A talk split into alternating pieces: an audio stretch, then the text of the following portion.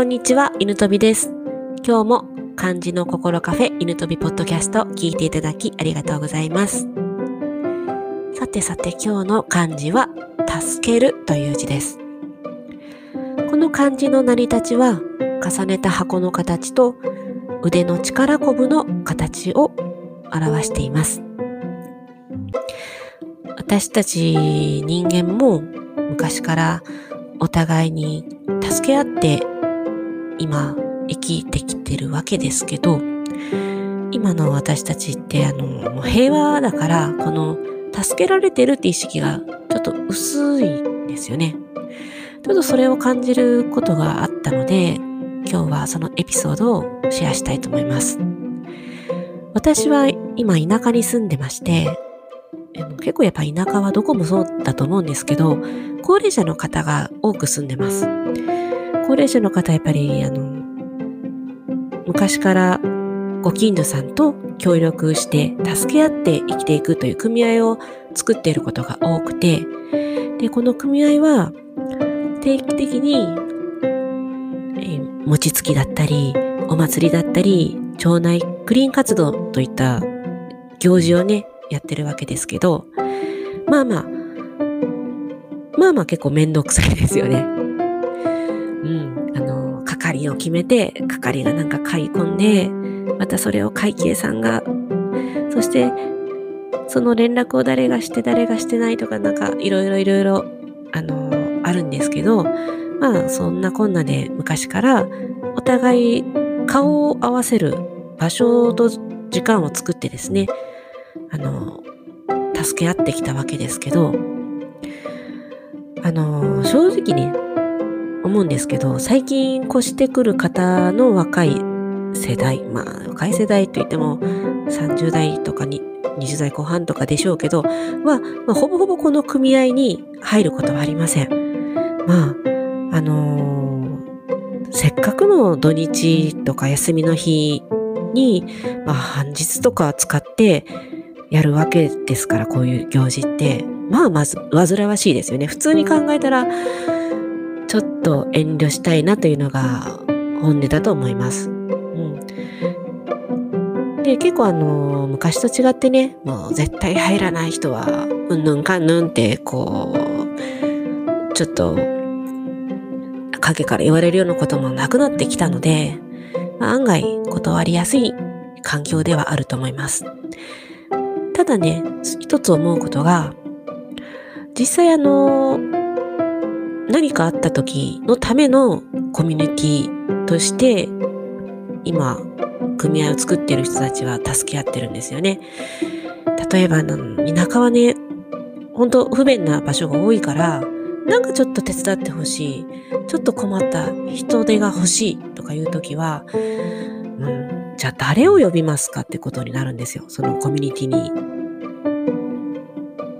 以外の人たちって。達を呼ぶのわざわざ遠方から警察を呼ぶまででもないですし便利屋みたいな仕事もやってる人は少ないですしちょっとね誰かに助けてほしいといった経験誰でもあると思うんですよね。こんな時こそやっぱ近所のコミュニティの出番になるんですよ。まあね、ご近所付き合いって本当にめんどくさいことあるんですよ。もういろいろ余計なことを余計なお世話のこと言われたりして、まあなんか気を使ったりとかも、音、音とか、帰る時間とかも、結構田舎はね、チェックされてることが多いんですよ。まあでも、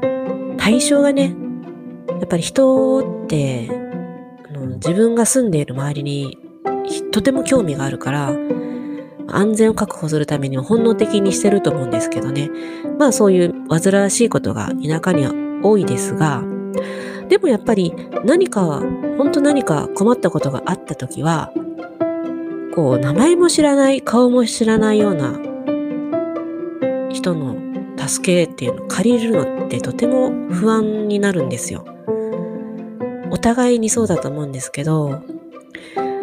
でも、めんどくさいけど、定期的にこういうコミュニティに参加して顔を合わせてれば、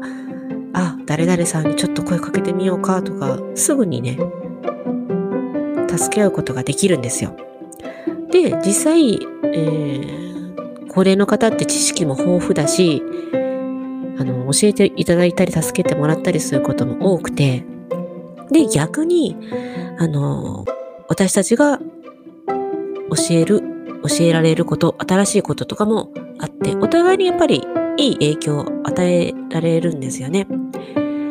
やっぱその都会とか田舎とかでもまあ関係はないですけど、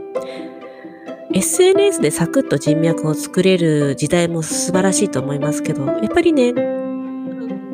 リアルな人間関係が最後には勝つなというのは実感をしてます。で、まあね、面倒とか煩わしい関係はもう、そもそも人間関係ってそんなものなので、